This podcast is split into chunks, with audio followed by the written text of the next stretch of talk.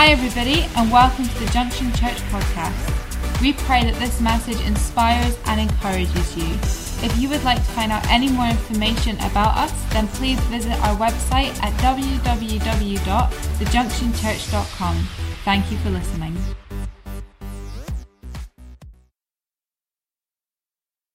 Hilux. They had a Toyota Hilux. And there was a couple of Toyota Hiluxes, I think they were, and they were packed up with everything, and they drove. They literally never done it before. They drove to the North Pole, and an extraordinary feat. And you would say of sort of endeavour, but it wasn't really an extraordinary feat of endeavour because they just got in the car and they drove. And there was a few difficult patches, but really they just drove. But what it was it was an extraordinary display of adventure, of saying, what if we tried this? What if we gave this a go? But perhaps one of my favourite parts of that adventure, this defining moment, Jeremy Clarkson is driving and James May reaches into the back. He's the guy, he's got a little bit of class. The others are a bit thick, but James May has class, he's intelligent, and he's just got a little bit of style around him. And so he reaches into the back to get the refreshments, and out he pulls is a tub of foie gras and a bottle of red wine. It's the essentials for an adventure. It's basically goose liver, if you want to know what foie gras is, but it is actually a... I can't remember whether I've eaten it or not. Goose liver...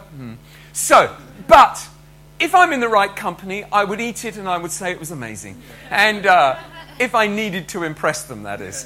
And here they are. And it was like, the thing about adventures is that this sort of said, right, we're gonna go on this great adventure. And people pack what is minimal, the basics. We must have the basics. And so when we used to go on holiday, we would pack up and it would be tins of baked beans and packets of Smash potato. Do you remember the Smash potato? You know, people don't eat anymore because it's disgusting. And it was, and they advertised it as being these TV adverts that went off in the 70s and 80s was this sort of robot that was laughing at humans for eating mashed potato because the modern world eats Smash. And we actually got some. My brother is here, Mike Clare here. He bought me some things that we used to eat when we were children. And one of them was a pack of Smash. And I've still got it in the cupboard. I'm giving myself the courage that one day I'm going to eat it for the sheer sake of that punishment that we went through as children. And but it was one of those things. And so when you go on these kind of holidays, is that these kind of adventures, you take the basic things, the critically important, but James May packed stuff that was just pure luxury. And I want to talk about the things that are important to pack for an adventure that God is taking you on. In other words, the things which you place upon your life and which you consider critically important to have in your life, the backpack of life that you've packed on the back, the things that you have on resource available to you in any given situation or circumstance. Turn with me, will you, to the book of 1 Kings and chapter 10. And this is the story of the Queen of Sheba. Queen of Sheba, she obviously has come to see Solomon, and she doesn't understand the less is more motto. So she comes and says, now when the Queen of Sheba heard of the fame of Solomon concerning the name of the Lord, she came to test him with hard questions. She came to Jerusalem with a very great retinue, with camels that bore spices, with very much gold, precious stones. And when she came to Solomon, she spoke with him about all that was in her heart. Now, a retinue basically means strength, might, efficiency, wealth, army, and force. In other words, she came with this extraordinary display and this wonder of everything that you can imagine you could possibly need. This was not someone who travelled light. This was the type, if Queen of Sheba was going through on an aeroplane, she wouldn't go on EasyJet because they just wouldn't take the luggage. And she would have all those additional luggage, all those extra bags, and there would be people carrying the bags, and she would have to pay because it'd be too heavy, and you've got to pay that extra charge because the limit was 30 kg, but hers are all 40. And she would be one of those people that just packing all those extra luxuries, all those things that she has decided is necessary for the journey and also for the end result, for the arrival of where we are going. And you know, we've got to understand that when God places a point of adventure on your heart, you have to understand what it is you carry in your life, in your heart, what you carry with you, because that which you carry with you defines your experience along the way. Yeah. It's what you have. It's the meals that you eat. If you were to transfer this imagery back into a camping journey, if you pack for basic things, you've got basic food, you're just eating a basic experience. Well, supposing instead of packing basic food, you have a lot of bacon and steak, and suddenly the food experience changes somewhat. And the journey, the excitement, it's like, well, the sleeping accommodation wasn't amazing, but we ate steak. Suddenly, it's kind of that thing. And supposing you instead of taking a foam mattress, you take an airbed. Well, suddenly, you've raised the game. An airbed doesn't take up probably any more room than one of those foam one does. But you've lifted the game somewhat, and you've changed the experience of how the adventure is experienced. And you know what happens in our Christian life is that we tend to leave behind the luxuries, we tend to leave behind the great things that God has got for us, because we just knuckle down and we just get on and we forget that God has something far more significant for our lives. Sir Ralph Fiennes said, he's in a great adventure, he says, there's no such thing as bad weather, only inappropriate clothing. And you know, Scott, who went to the South Pole, the famous, it's like a lot of people celebrate, and I'm kind of thinking to myself, yeah, he didn't make it. It was like, you know, he got there, but he was too late. The thing with Scott was he failed not because he was a bad adventurer or that he was a dreadful leader. He failed because he took the wrong animals. He packed the wrong stuff. It was the stuff he took with him that disabled him from getting to the South Pole in time and getting him home again.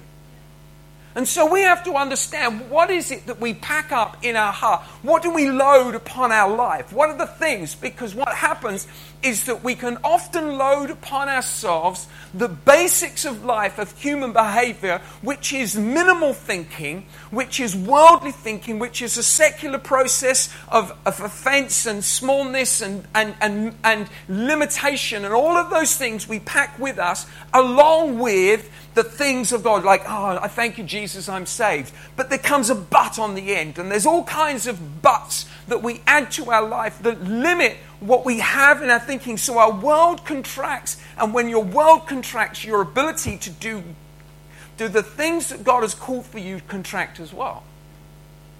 You begin to get into a smaller world. I was just chatting, my brother and I were just chatting at the end of service. We were talking about our mum and dad and how the south of England is the great home of retirement. And people come, I think, from all over the world to retire there. And they come because they all buy their little Honda Jazzes and they drive around and they drive at 25 miles an hour in a 60 zone and 10 miles an hour in a 30 zone.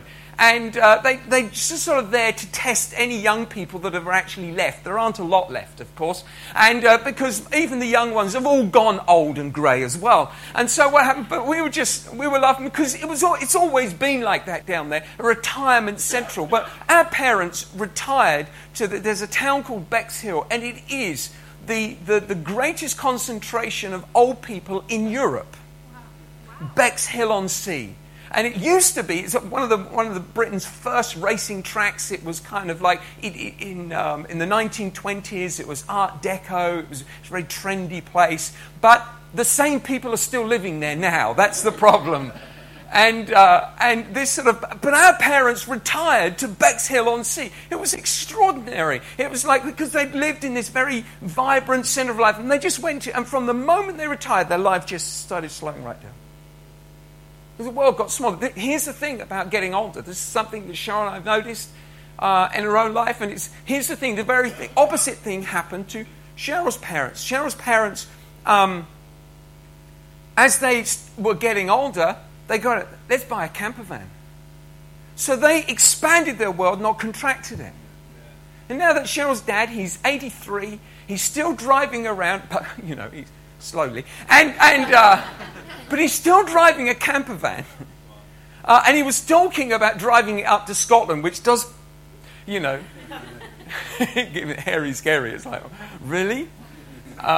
See you in paradise, and.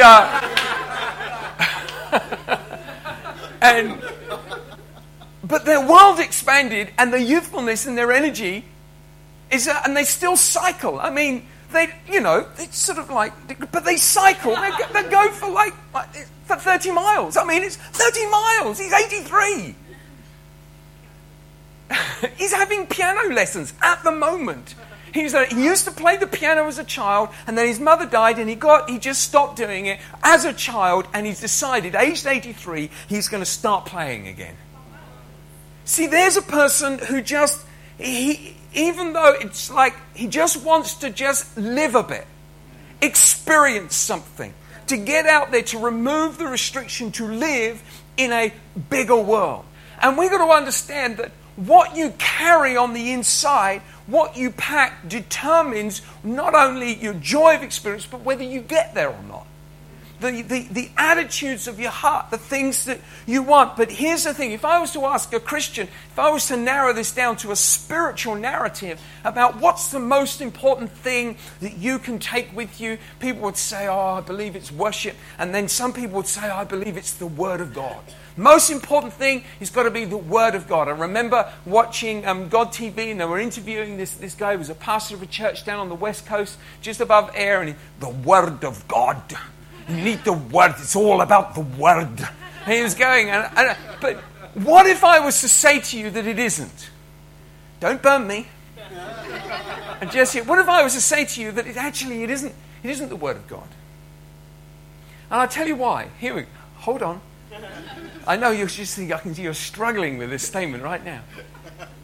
Here's the thing, right? 20 years of being in ministry. And in 20 years, right, I've met a lot of Christians who get embittered, offended, upset, struggle, just really struggle. And these Christians are loaded with the Word. But it didn't change anything. So we know that the Word isn't the problem, because the Word of God is the pure revelation of the Word of God. It is His life. It is the life. It's the very promises of God that come in and bring transformation. So it's not the problem with the Word. So the problem is, if you see, when you give your heart to Christ and you come under the Word will come into your life, and it is a source of life for you. So it's essential you pack the Word. But there is something else that you need to pack with you. Go with me, will you, to Hebrews chapter 5. I want to show you here. This is what the writer to of the Hebrews is saying. He's saying the same thing. It says, we'll read from verse 8, just so we get where this is coming from.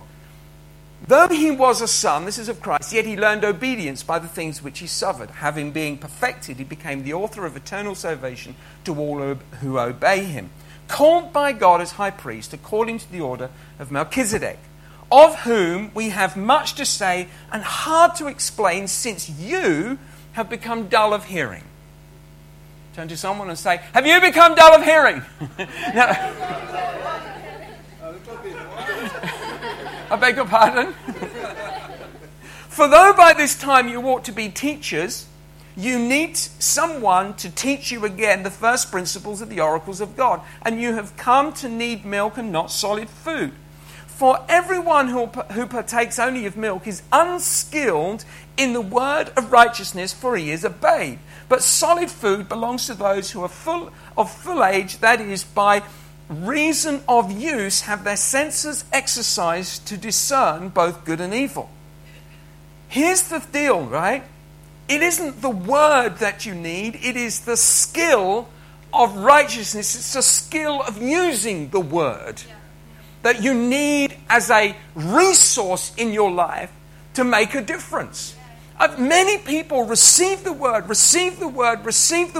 They'll debate over the word. They'll do Bible studies of the word. And it doesn't make a bean of difference to their own life. And I'm thinking to myself, when I read the word, I want the word to be a reality in me. If the word is the promise of who I am, it is the mirror upon which I look as a born-again believer, then I need, as one, to read that word and change the behavior of my life. And to do that, I need a skill set that enables me to achieve it.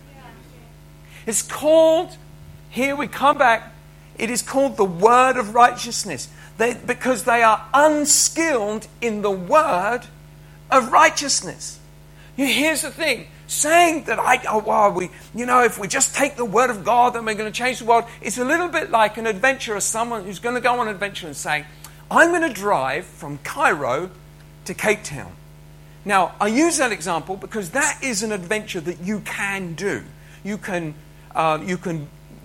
if you go to get a Land Rover magazine, you'll find Land Rover specialists who will hire you for about £25,000-30,000. You can hire a Land Rover.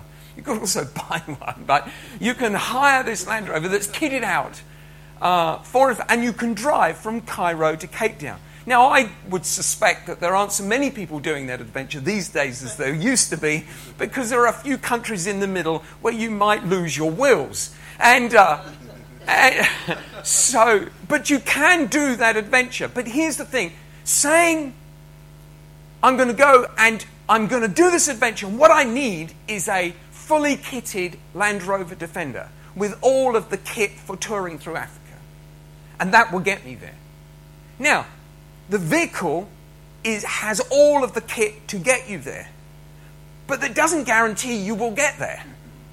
Because if you don't have the skill set and an adventure of knowing what to do with the jolly thing, how will you know what to do when you're facing a flooded river? How will you know what to do when you're facing sand? How will you know how to drive? Because you haven't got the skill. You've got the vehicle, but not the skill. You've got the word, but not the ability to exercise it. And the challenge of what we pack into our life is that we don't just pack the physical things, we pack skill sets into our life and the ability to actually achieve something, and there is a skill set that we need to realize that God wants us to manifest in our life. And this is the skill of righteousness. A skill of righteousness is to make things right. It's to make the skill of righteousness, the word of righteousness, is to make things right. That's the word. I'm going to make this right. I'm going to bring the word in a real situation in real time now. It's the word in real time. It was written many thousands of years ago, but it's now in real time. This is the word happening. And it takes skill. This is the skill that you need. It's the skill to bring grace in a time of tension. Everyone's tense, you bring grace. That's the word in action. It's the skill to bring wisdom in a time of confusion. I don't know what to do. I don't know how to do it. What does God say? What is the wise thing to say? It is the skill to bring generosity in a time of lack. And when there's lack, those who are skilled in the word know how to bring generously the things that are needed so that people can get out of that situation. That's a skill of righteousness, the word of righteousness. It is a skill to bring forgiveness in times of betrayal. God has really spoken to my heart about how we must live in a place of forgiveness and not in a place where we empower reproach. Because your heart You can experience reproach, but in experiencing it, betrayal, that sense in experiencing it, if your heart responds in the same manner, then reproach comes back at you. And you live in reproach instead of living in the skilled word of righteousness. The skill of exercising righteousness. Here's another word. It is the ability, it's the skill set to bring strength in time of weakness. And here's the thing, that we have a lazy faith where we read the word and we expect the word to do the word, and we never partake of it. It's just laziness. But the Word of God is alive. It is active. It is a force within our lives. It is the very breath of God, and it brings life. It is our responsibility to learn us the skill of the Word, that we may exercise its ministry to those around us. And here is the skill set of Christians. And Paul is saying, I wish that you were teachers, but you're still babes. In other words, you've got the word, you just haven't done anything with it. And here's the thing that we need to pack. We need to pack these skill sets. But here's what happens. There is something else we need to pack in our lives. It's not just the righteousness, it's not just the skill set. These are the essentials to get you to an adventure, but there's something else you need. This is what the Queen of Sheba understood. It's called luxury. One of the most important words for your life that will help you enjoy the moment is something called luxury. Something I've spent a lot of time thinking, praying, and I might even do an entire message upon this principle, but this is just a point for you. Here's the thing. Have you ever asked yourself, why is it that the world criticizes poor people who don't have much for buying 65-inch flat-screen TVs when they haven't paid the electricity bill? Well, it's a common complaint, isn't it? Look at those people in those council houses. They've got all the nice TVs. We used to say, they've got TVs and videos. And they've got all that fancy stuff. Why is it that people who don't have much go out and buy something nice? I tell you why. Because you can't exist without luxury. Well, you can exist, but you can't live. God created the world in 6 days, and on the seventh day, He called us to live in luxury. What's the luxury? Well, it's a luxury called rest. Because you've got 6 days of labor, and on the seventh you shall rest. The seventh day is a day of luxury. It's a day of rest. It's a day of spending with God. It's a day off from the labors of this world into the luxury of God's kingdom. We are created to live in a world of comfort. Why is it poor people buy nice things? Because they live in a highly pressurized world and they just want something that gives them comfort. They need it as much as anyone. People who have 65-inch TVs because they can afford it are criticizing people who can't afford it, who go out and buy them. Oh, they shouldn't be having that. They should just pay the bills. Well, you know what? Maybe they should just pay the bills, but maybe they just need a break. Maybe they just need some comfort, because the human condition needs comfort. It needs luxury. It needs that something that's a little bit nice. And getting dressed, I've got this, I've put on my watch. This is my fossil watch, and as a fossil watch, it's my everyday watch. And I'm wearing it because I'm wearing my everyday jeans. But this morning I was wearing my luxury watch that we got as a gift, and it's a little bit nicer. I don't know how luxury it is. I don't want to find out in case I'm disappointed, but I thought about looking online, you know, and then, it came in such a nice wrapper and everything, you know. But I put on my luxury watch because my luxury watch feels like, it's just a little bit nice. And you get yourself a nice pair of shoes, it's just a little bit nice. You give yourself that occasional holiday, that little bit extra. Just occasion, not all the time, a little bit extra. It's a luxury, and it does something to your soul. It settles you, and it gives you that space between all of the other issues that are going on and enables you to go on. Because you're living in the fullness of what is life. Because as you look around the world, do you not see great luxury? Do you not see great wealth? Do you not see great blessings? And here's the thing. God created this world that we may experience the fullness of it. We've got to understand, experience the fullness of it. So that doesn't mean living wastefully or foolishly. What it means is knowing that there is a critical point when you must pack in your life luxury. In other words, you're driving to the North Pole, but you've packed the foie gras and the red wine. You've given yourself something which is not on the essential list of survival, but it is on the essential list of being able to just enjoy the moment. Now, how do you translate that into a spiritual point? How do you pack luxury into your life? I would say 1/7 of your life. This is not a doctrine, by the way. I could start this. We could start this. We could take this to the university. 1/7 of your life should be given to luxury. I could create a whole new theory. I could write a book.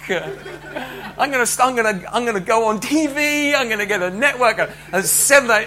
Everyone's going to love this, but particularly, it's going to go well at the other side of the Atlantic, and it's going to go.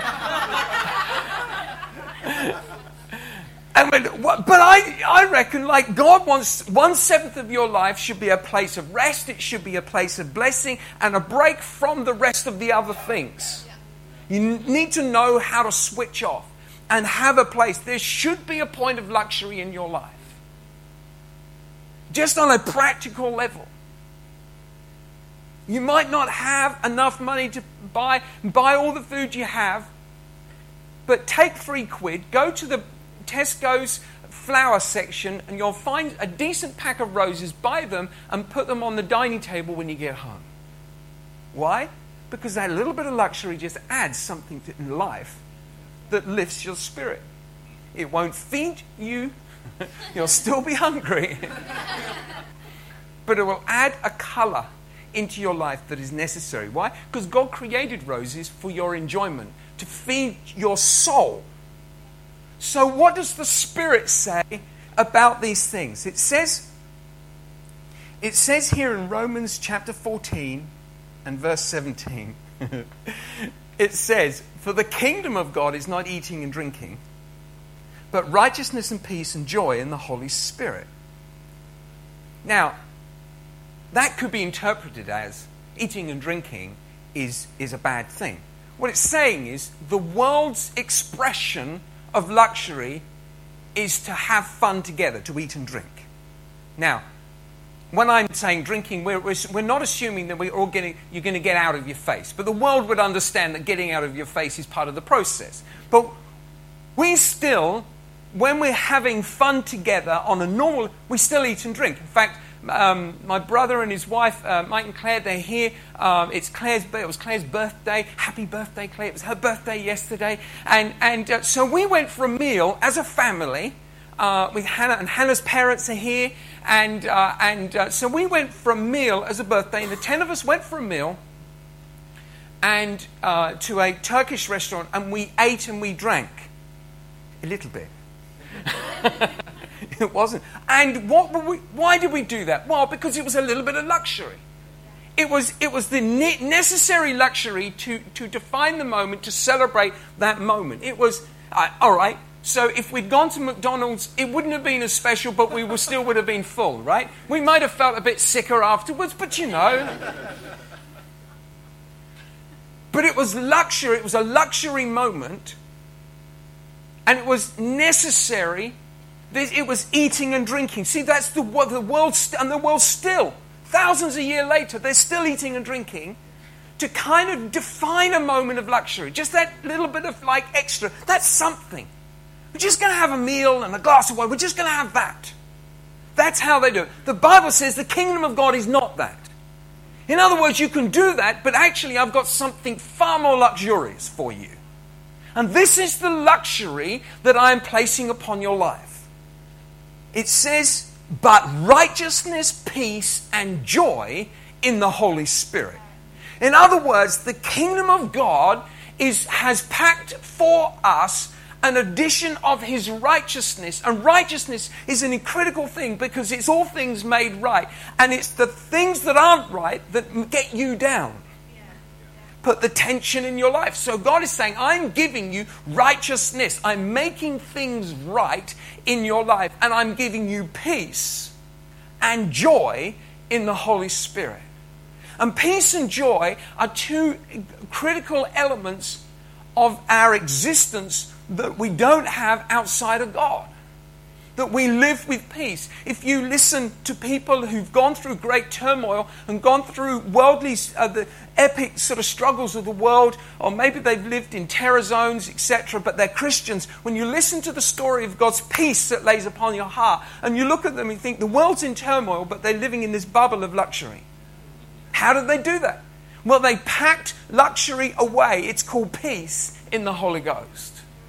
How does people live with joy? It's called joy in the Holy Spirit.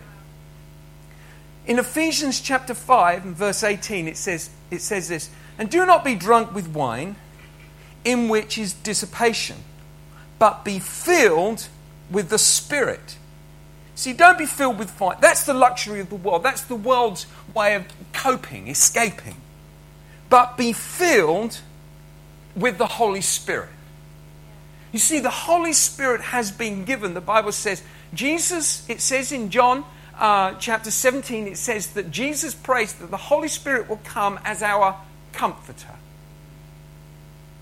Well, comfort is a luxury issue, not a necessity issue. It's comfort. I buy a bed that is comfortable. I sit on a sofa that is comfortable. I put on a shirt or a jumper that is comfortable. If it's uncomfortable, I don't want to wear it. It's not necessary to wear a comfortable, but life is pretty miserable if it isn't. So the Bible says that the Holy Spirit has been given to you to bring comfort. Well, that's luxury. That's your Sabbath. That's your seventh day moment. The Holy Spirit is bringing the luxury of his joy. His peace, his presence is poured out in your life. So here's what we need to pack. We need to pack in our life the luxury of the fullness of being filled with the Holy Spirit. And we can pack away all kinds of things. We're going to go on. We've got to fight through. We need strength and tenacity and righteousness. And it's just going to be miserable. It's going to be a horrible moment from beginning to end. Well, we're going to do it. You meet a lot of people like that. You think to yourself, and you know what? You don't get a gold sticker at the end. It's not like you get this special reward for doing it with a miserable face. Why take that route when God has already said, hey guys, there's a lot of people going on the bus, but I've built for you a luxury vehicle in which you can drive. Both are going there, but one will get you there better than the other one. Let's get in the Range Rover rather than the Land Rover Defender. One will shake your bones and the other one will glide you through. The Holy Spirit, he is your luxury moment. He is your seventh day. He brings the life of Christ into you in every moment. He gives you peace when there's turmoil all around. He gives you joy and an ability to lift your heart and smile, to laugh, to experience happiness, to know the fullness and satisfaction of life around you. Joy is the fullness of all that we need to be able to look at life and saying, this is good. This is a great time. Oh yeah, stuff goes on, but I'm loving it. I'm loving this moment. If you've stopped loving this moment, You've lost the luxury that you were meant to have packed away with you on the way. And you've only got left is a camping stove and one of those gas lighters and a crappy little saucepan. Oh, I can't use that word, can I? A rubbish saucepan. Sorry, edit that. Jesus, heal me, forgive me. A rubbish little saucepan. You're all thinking the other word now, aren't you, then?